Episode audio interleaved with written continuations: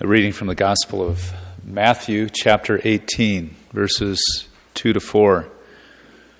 At that time, the disciples approached Jesus and said, Who is the greatest in the kingdom of heaven? He called the child over, placed it in their midst, and said, Amen, I say to you, unless you turn and become like children, you will not enter the kingdom of heaven.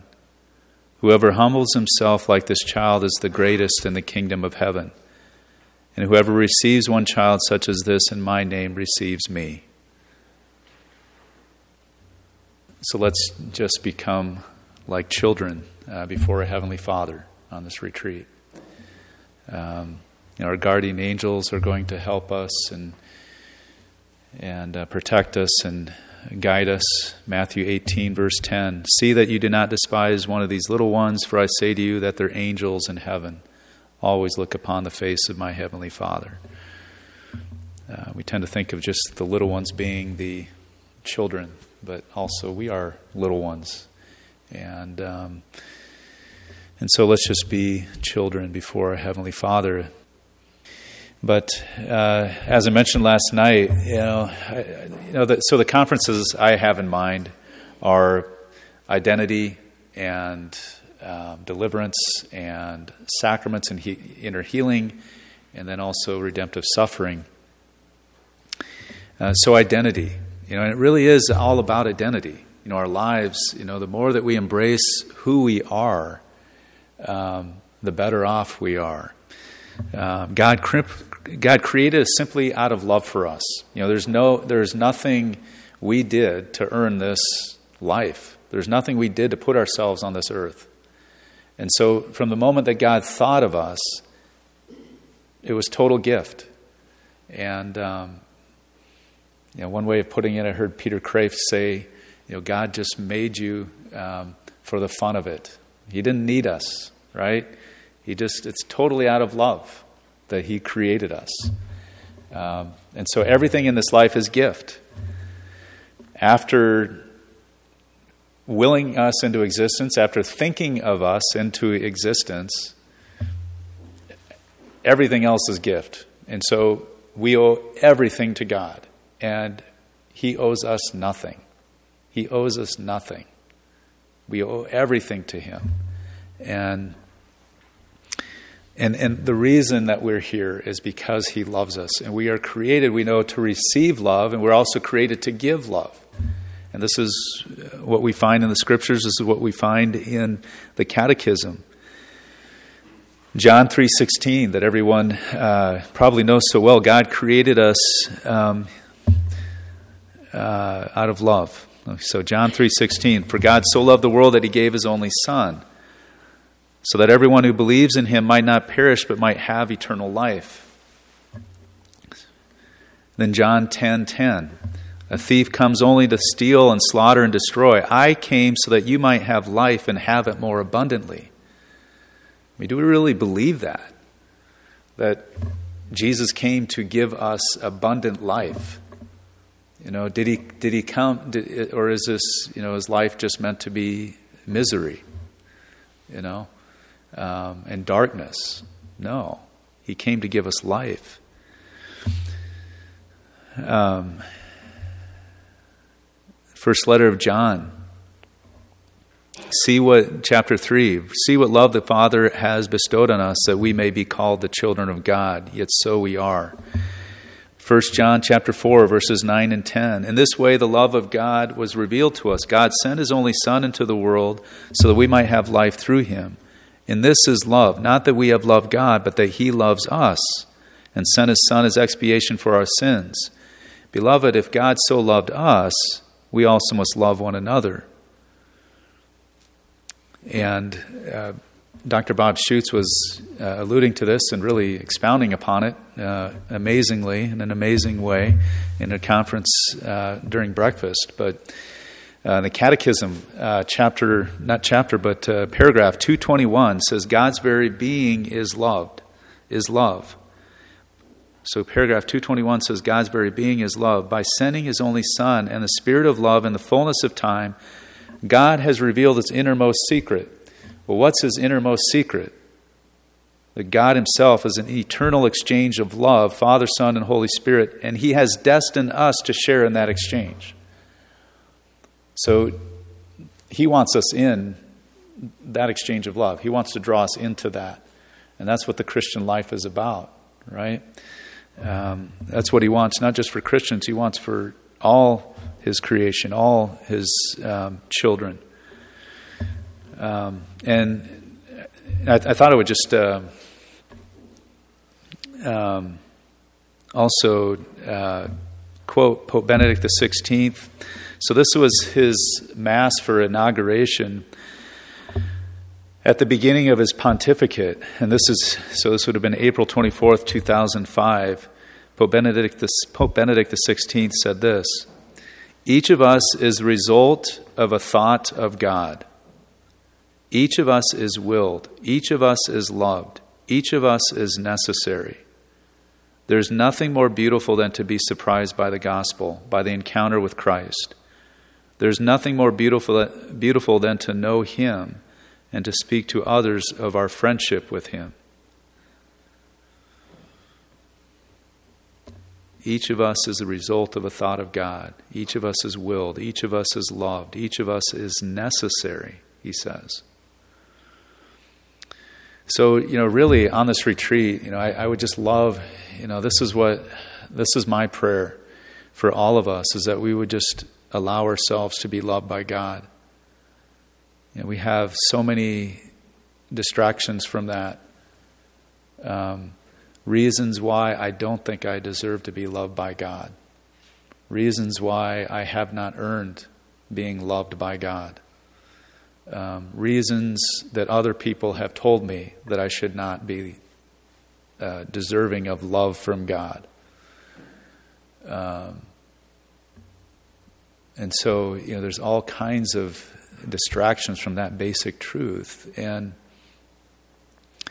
you know, when, when we think of um, our Lord's, uh, you know, when we think of His crucifixion and dying for us, you know, so often we can, it, you know, we can say, so often we do say, He died for you. He died, you know, we think, well, yeah, He died for you. He died for the whole church. He died for everybody. So, no, He died for you. He died for each one of us, okay? And so I think it'd be a good thing just to really reflect on that and try to say in your heart and in your mind sometime during this retreat, um, Jesus, thank you for dying for me. You know, just having that really penetrate our minds and our hearts. He died for us, okay? Not just collectively, but individually and personally. Um, and so we just want we just want uh, to allow we have to allow ourselves to be loved by God, um, and don't and and that can be hard because we project things onto God, we project things onto Him. You know this reward kind of love, and we've all experienced it. You know, it's just, it's part of our common human experience where at times in our lives we have received love because of something we did, you know? Um, and maybe it's reinforced in us. We did such and such, and oh, okay, I was, I got attention for that. I got approval from that. I got love from that. Um, and so we can have in our minds that um, that love is this kind of reward kind of love, and that that's how God loves. And that's not how He loves. His love for you is constant, it is total, it is complete, it is perfect. It's the only kind of love that can fulfill you. Um, it's sacrificial, it's unconditional. Um, and so we don't do anything to earn God's love. We do, don't do anything to um, you know, not, not even going to confession earns God's love. Okay? Um, God loves you just as much before confession as he does after, right? Um, it really is the only constant in our lives. I mean, everything around us, everything around us changes. People change. We change. God's love does not change. And, and so we just want to take in, we just want to drink in that truth. You know, that um, we, are, we are just so loved by God. and um, uh, and and I and I totally can totally relate to you know the, the notion okay yeah father thanks for telling me uh, you know people told me this for the for my whole life as a catholic as a christian. God loves you. Yeah. I i know it. I know it. But do i know it? Right? Do i know it here? And so and if i don't know it here please do not accuse yourself of that please do not go down the road. Well, what did I do? What, what must, you know, what do I have to do? Now just tell Jesus about it. Just tell him. Say, Jesus, I, I know you love me. I've heard it a zillion times as a Christian, as a Catholic. I want to know it here. Please. Jesus, there's not going to be some lightning bolt that's going to strike you for praying that prayer. Okay? And I don't know how Jesus does not answer that prayer. Okay?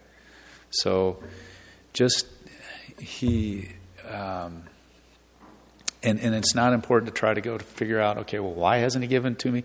Why, why haven't I felt, haven't I felt it until now? Okay? Um, don't, don't go down that road. Don't worry about it. Just ask him. Just say, Jesus, I, I want that. You know? Um, you know, we can be, you know, especially, and so maybe, I think maybe everybody can relate to this, but I'm going to guess that especially the guys can relate to this that, that are here. You know, we're the, we're the ones that want to, we, I mean, are just, it's, it's a tendency to want to figure things out, right? like, this is connected to this, and this is connected to this, and this is why then I feel like this, and this is what I should do about it, and this is the solution. Just let it go. Let it go. And just surrender to the Lord and uh, just say, Lord, this is where I'm at. And so I guess what I was trying to say with respect to, you know, if we know it here, but we don't know it here, it's, it's not about accusing yourself and, and, and don't, don't feel bad. I mean, yeah, we feel bad, but don't, um, you know, just, uh, I guess the point is that it's not about you trying to do something so that you will feel this. Okay? It's not about trying, what do I have to do? What do I have to, is there a book I need to read? Is there, you know, what passage from Scripture do I need to read so I feel it here? Just let God guide it. Just turn to Him and be honest with Him. Just be honest with Him in prayer. Real heart to heart prayer, right? Just tell them exactly what's on your mind, exactly whether that's whether that's joy, whether that's thanksgiving, whether that's sadness whether that's anger.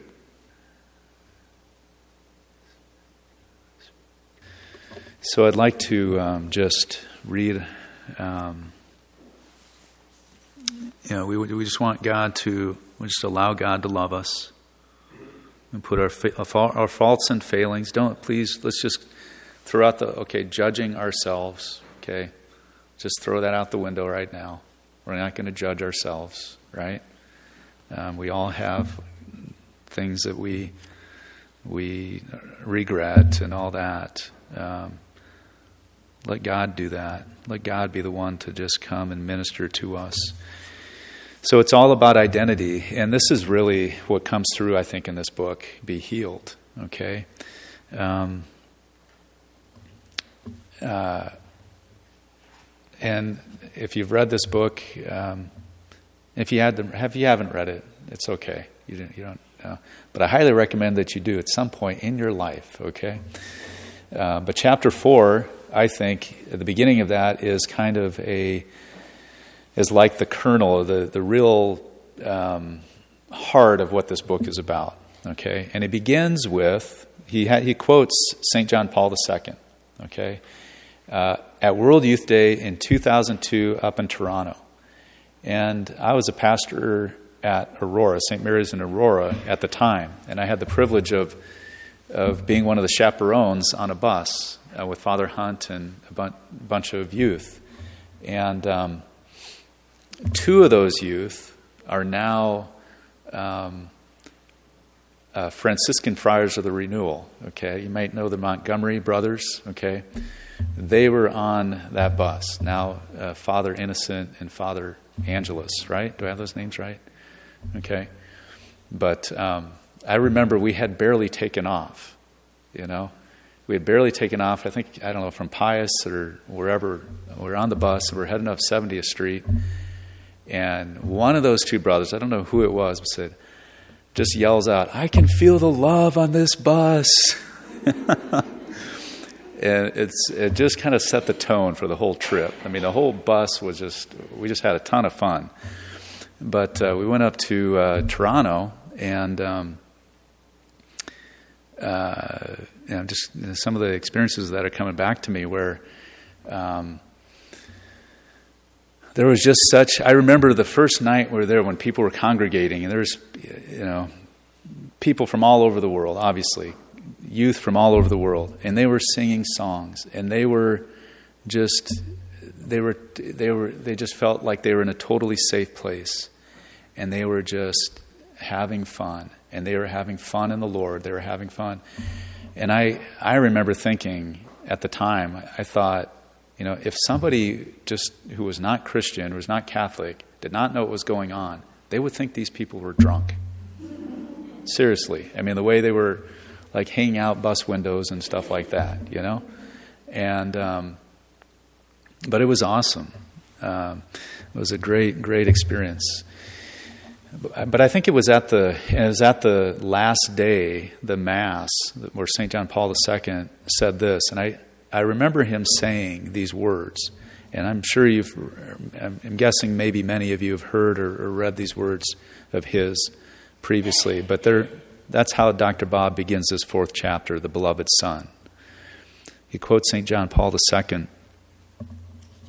Um, we are not the sum of our weaknesses and failures. We are the sum of the Father's love for us and our real capacity to become the image of His Son. So, hear those again. We are not the sum of our weaknesses and failures. We are the sum of the Father's love for us and our real capacity to become the image of His Son. Okay. And then Dr. Bob continues. How do you perceive yourself? Do you see yourself as the sum of all your weaknesses and failures? Or the image of the beloved Son? Do you believe that you are cherished and deeply lovable, or inherently worthless and easily discarded? Is your fundamental identity that of a sinner or a saint? Don't be too quick to answer these questions.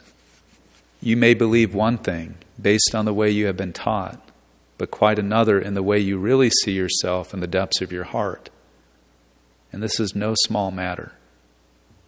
What you believe about yourself in your heart becomes your identity, which in turn shapes everything in your life.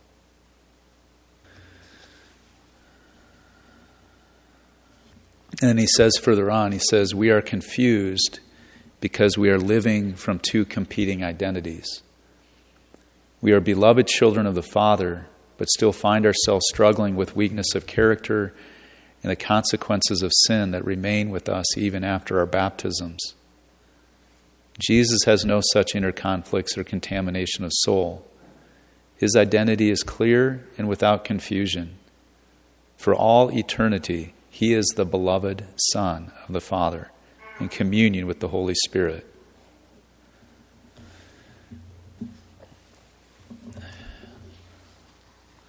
And so that's the place where we want to be, is, is to know ourselves to be the, the beloved son and daughter, sons and daughters of our Heavenly Father. And um,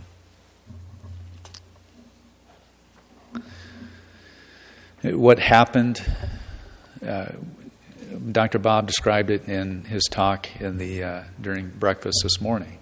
You know, what happened was the fall, right? Where, our, where the enemy where Satan um, led our first parents to believe that God could not be trusted, that He really wasn't a father for them, that He really wasn't able to protect them, that He really didn't have their best interest in mind. And so that's where this all started. You know, where you know, and so that's just been the that's been the his mantra since. The enemy's mantra is to get us to believe something other than who we are beloved sons and daughters of our Father. And, and whatever He can do to agitate us in that and get us to think otherwise, in His mind, He's succeeded. But uh, we, uh, and so we know that's at work. We know um, St. John Paul II, in uh, Crossing the Threshold of Hope, Crossing the Threshold of Hope, uh, this is on page 227. He says, The father son paradigm is ageless, it is older than human history. The rays of fatherhood contained in this formulation belong to the Trinitarian mystery of God Himself, which shines forth from Him, illuminating man and his history. This notwithstanding, as we know from Revelation and human history, the rays of fatherhood meet a first resistance in the obscure but real fact of original sin. This is truly the key for interpreting reality. Original sin is not only the violation of a positive command of God, but also, and above all, a violation of the will of God as expressed in that command. Original sin attempts then to abolish fatherhood. Original sin attempts then to abolish fatherhood. Think of how that has impacted our understanding of who our God, our God and Father is. That He can be trusted. That He desires our best interest. He has a best interest in mind. That He wills our good, not just a week from now, not just this retreat, but every moment of every day. He wills our good.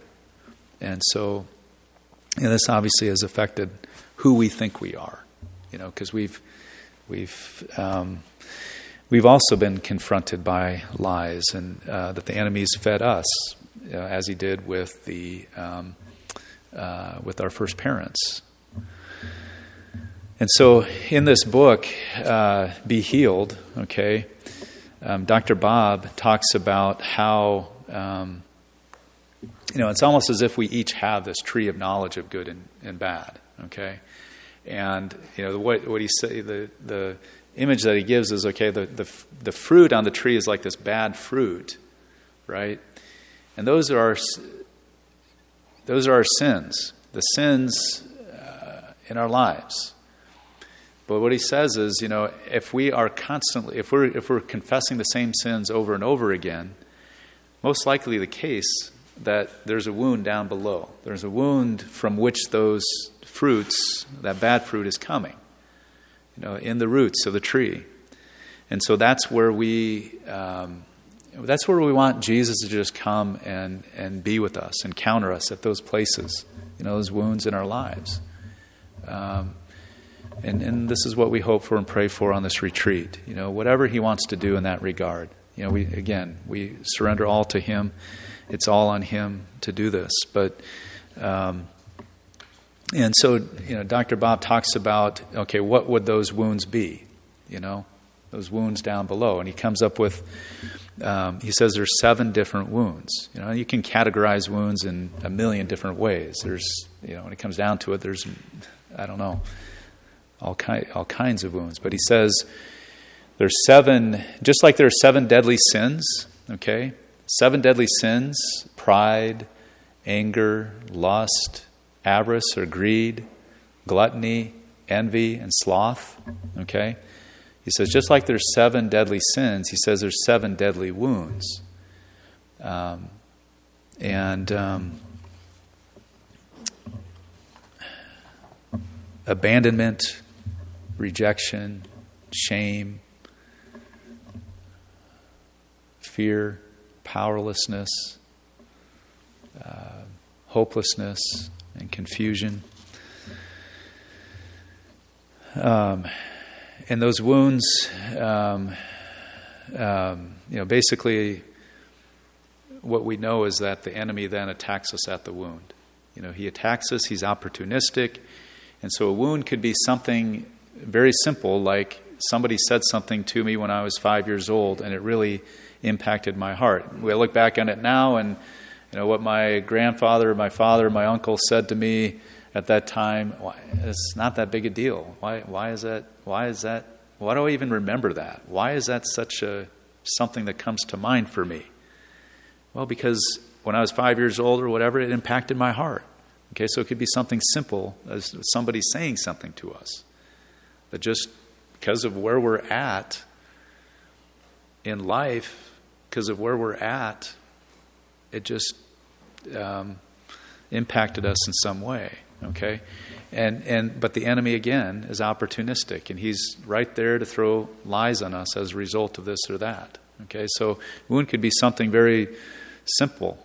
Um, and, you know, to the Lord, you know, whether it's simple or great or really grave and heinous wounds, the Lord cares about it. The Lord wants, He came to heal it. Um, could be, you know, something uh, like a death in the family or some kind of abuse or trauma. Um, you know, uh, it, so these wounds, though, um, what happens? Dr. Bob says there's this anatomy of the wound. He shows us anatomy of the wound where, where you, know, you have the wound itself, abandonment, shame, fear, rejection, powerlessness, hopelessness, confusion. So you have the wound itself, and then the enemies there to heap lies on us about ourselves or make judgments about others because of the wound. Okay?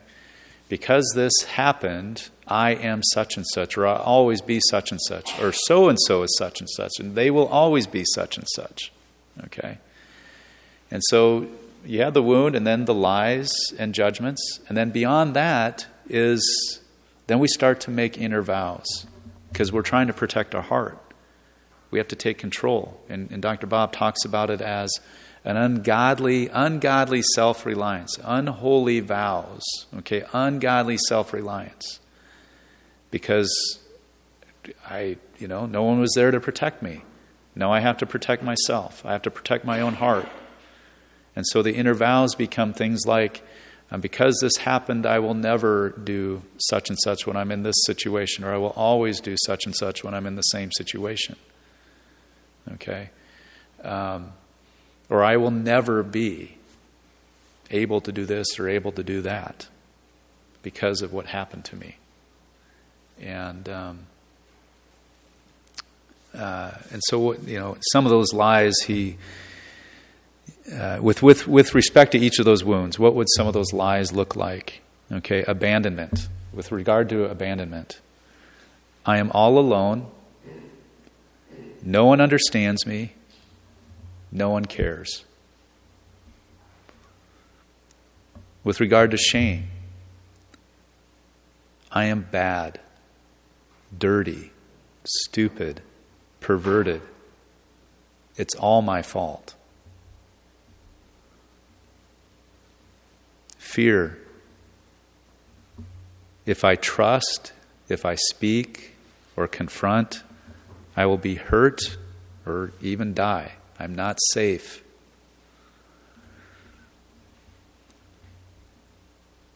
Powerlessness. I feel overwhelmed. I don't know what to do. I can't do anything. Rejection. I am not loved or wanted. I am not loved or wanted. I have no value hopelessness. It's never going to change. I'm weary, there is no hope. Confusion. I don't understand. I don't know what is happening to me. It doesn't make sense.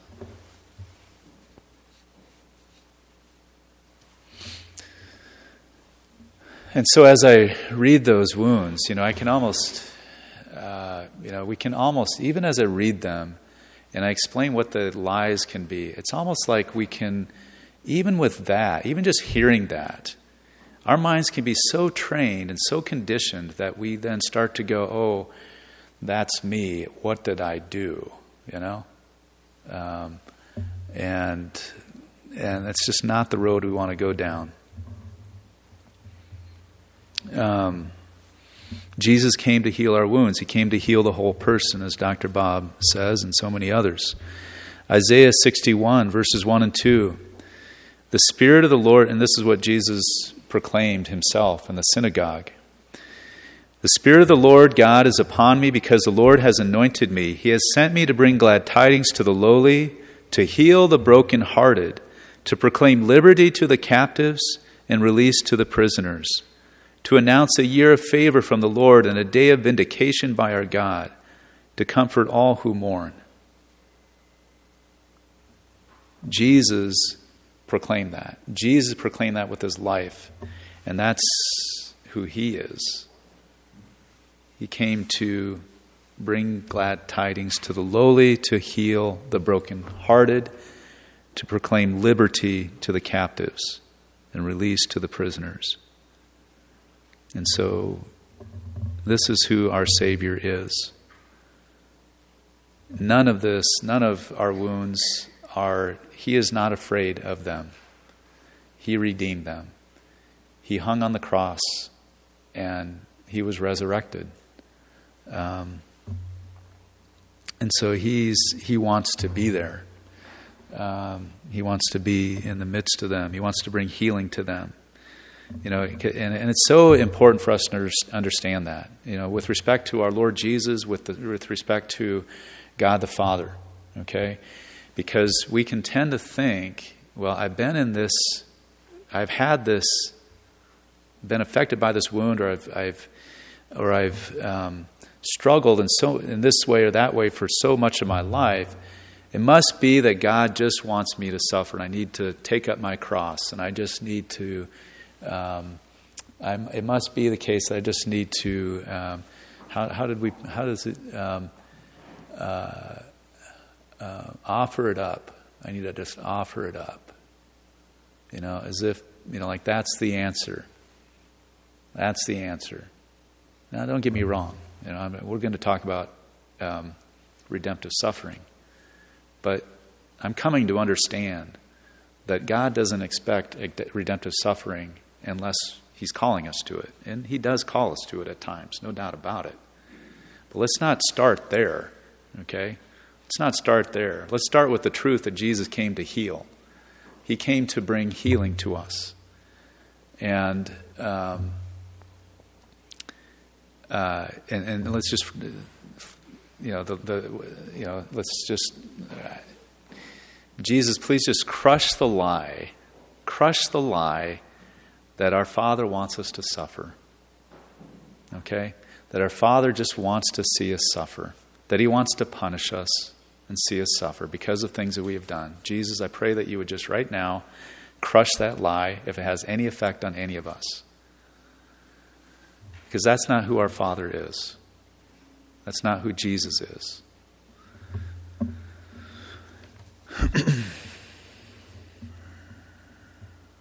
and, and so Jesus came to teach us really, he came, and for so many reasons, obviously, but one of the th- he just he came to reveal to us who not only who God is, but he came to reveal to us who we are.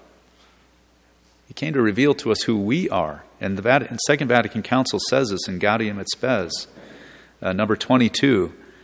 Um, it says, um, Christ, the final Adam, by the revelation of the mystery of the Father and his love, fully reveals man to man himself and makes his supreme calling clear fully reveals man to man himself and makes his supreme calling clear.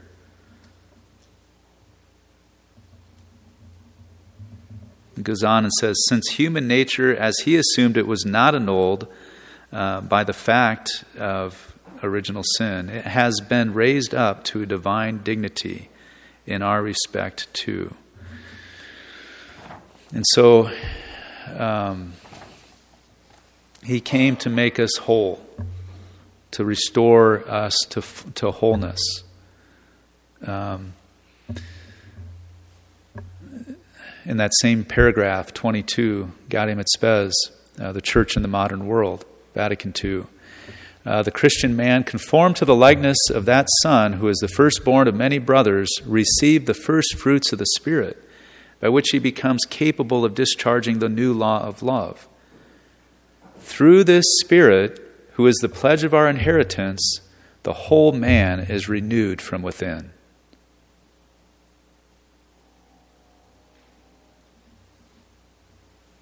The whole man is renewed from within, just by Jesus coming to be among us.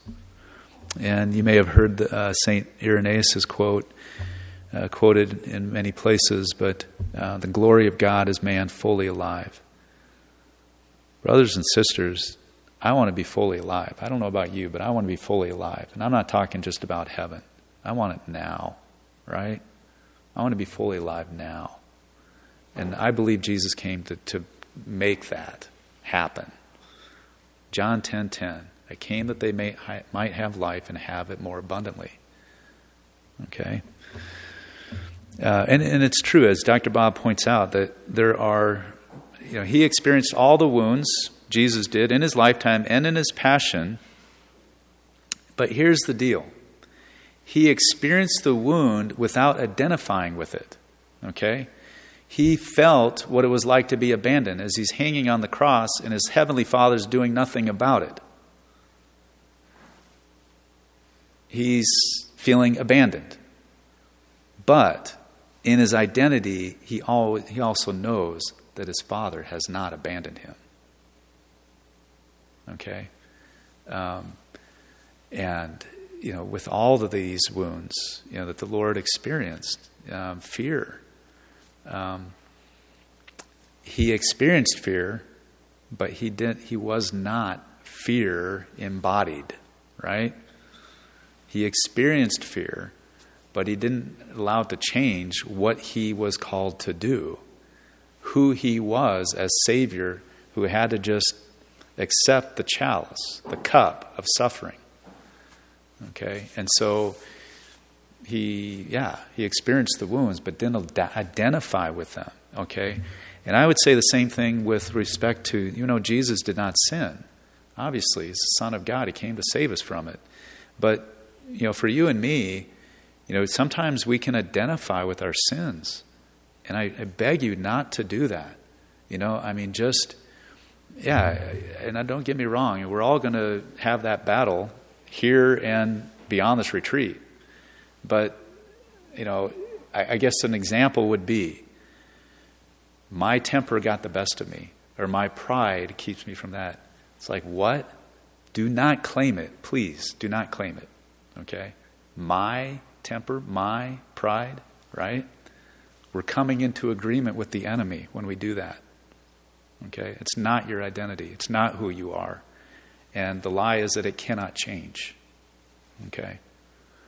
Um, and so I think it's important that we, you know, you know, I, I, mean, if you say that to me at some point in confession, I'm not going to judge you and condemn you and all that stuff. But, but I, I think you get what I mean. Where like, you know, we can identify, we, we start to identify, like, okay, this is how I've acted for so long, or this is the wound I've been dealing with for so long. It's just who I am.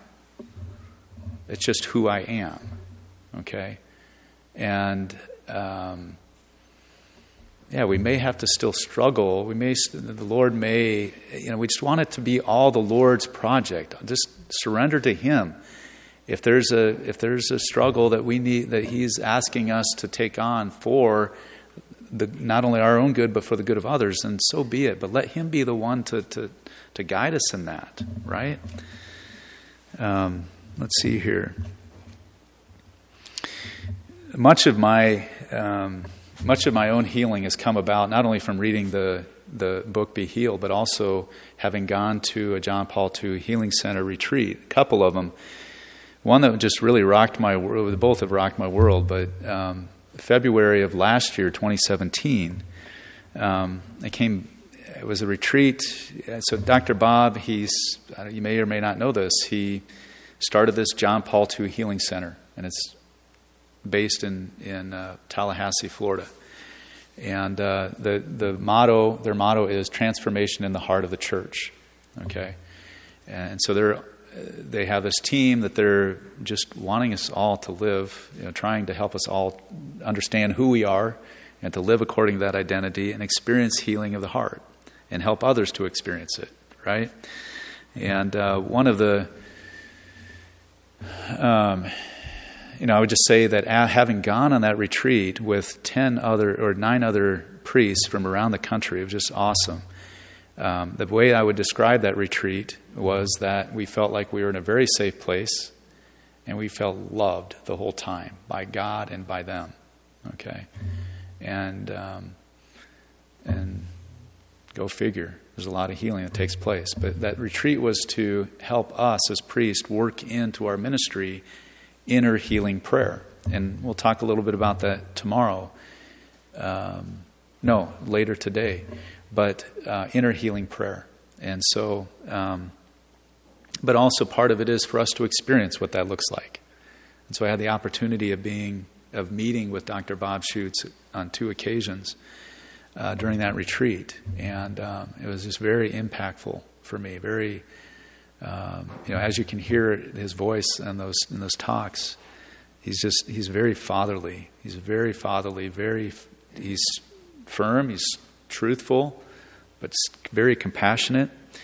And um, I just it was. Uh, and during that retreat, I was the one that was, you know, it seemed like I was. It seemed to me like I was the only one that had that had tears coming down my eyes the whole week, you know. And it was just, and that's, you know, that really wasn't me. I was always afraid to just show that, you know. And but everything was speaking to me. I mean, the the words and the liturgy. Maybe that's happening for you this weekend. The words in the liturgy, uh, mass, liturgy, the hours, the talks, whatever and uh, just speaking to my heart just brought a, a ton of healing. And um, as a result of that retreat, I came off of that just fearless, fearless to be who I'm called to be as a priest. And it was it was one of those things where I just thought, well, for several months after that, after um, just some of my after my parishioners in Wilber and Tobias saw uh, a change there. Really kind of freaked him out. And they kept saying, "Are you, Father? Are you okay? Are you okay?" And and um, said, "You've changed." And I would, you know, and initially I was like, "Yeah, I have changed. Yeah, I have. Thanks be to God." But then after buying that line for three months, then I came to understand, no, I haven't changed. I've actually become who I am. You know. I actually became the priest I'm called to be. And so, um, you know, that's, uh, I mean, it's a huge, it's huge for me to see it that way and to understand that. Um, but one of the things they did is they taught us how to listen to our hearts, you know, listen to God speaking to our hearts and to trust that. Okay? And like I said last night, God speaking to your heart. And, uh, um, we have a, we have a Father who loves, He loves to see us doing things that bring us joy. He loves to see us bringing joy to our heart, doing things that bring joy to our hearts. You know, um, we can tend to think that this life or the Christian life is just so, it's just regimented, and I've got to do this, and I've got to do this, and I've got to go to Mass on Sunday, and I've got to pray my rosary, and I've got to do this. Um, and I've got my work, I've got to do this and work and all that. Um, do you ever just stop and do something that brings joy to your heart? And, and, and give yourself permission to do that? Um, I think that's what our I think that's what our Father uh, I think that's what our Father would want for us. I'm coming to learn that. I'm coming to understand that. Um, not that I don't still go into the workaholic thing, and I'm not a workaholic. Trust me, I'm not a workaholic. But um, but I don't. I, but when I kind of tend to go to the point where, okay, my day off and start loading things up on my day off, then it's like, okay, as if the whole world's going to fall apart if I take a day off. So we have to remind ourselves of these things, you know, that our Father really is this loving Father. Um, and um, I'm just, uh, you know, one is, I don't know if you've heard of Father Mathias Thelen he's a he's a priest of um, um, the di- diocese of I want to say it's Lansing, I'm sorry, might be Detroit. Um, but anyway, he's in Brighton, Michigan. But he and others have started this ministry called Encounter Ministries. And one of the things that, you know, just really helping us, you know, just really focused on having people live according to who they are, with the Spirit within them, and just allowing the Holy Spirit to work through them, um, and and the charisms of the Holy Spirit, and so on and so forth. But with respect to healing, you know, are you desperate for healing? You know, Father, I love what he says. Father Mathias Thelen said, he might have been quoting someone else, but he says, desperation plus expectation equals an invitation for God to act. Desperation plus expectation equals an invitation for God to act.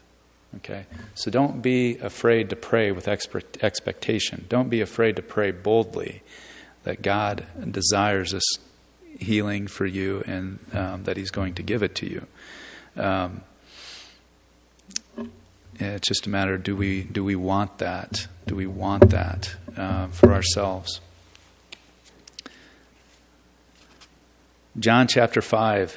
After this, there was a feast of the Jews, and Jesus went up to Jerusalem. Now there is in Jerusalem at the sheep gate a pool called in Hebrew Bethesda, with five porticos. In these lay a large number of ill, blind, lame, and crippled.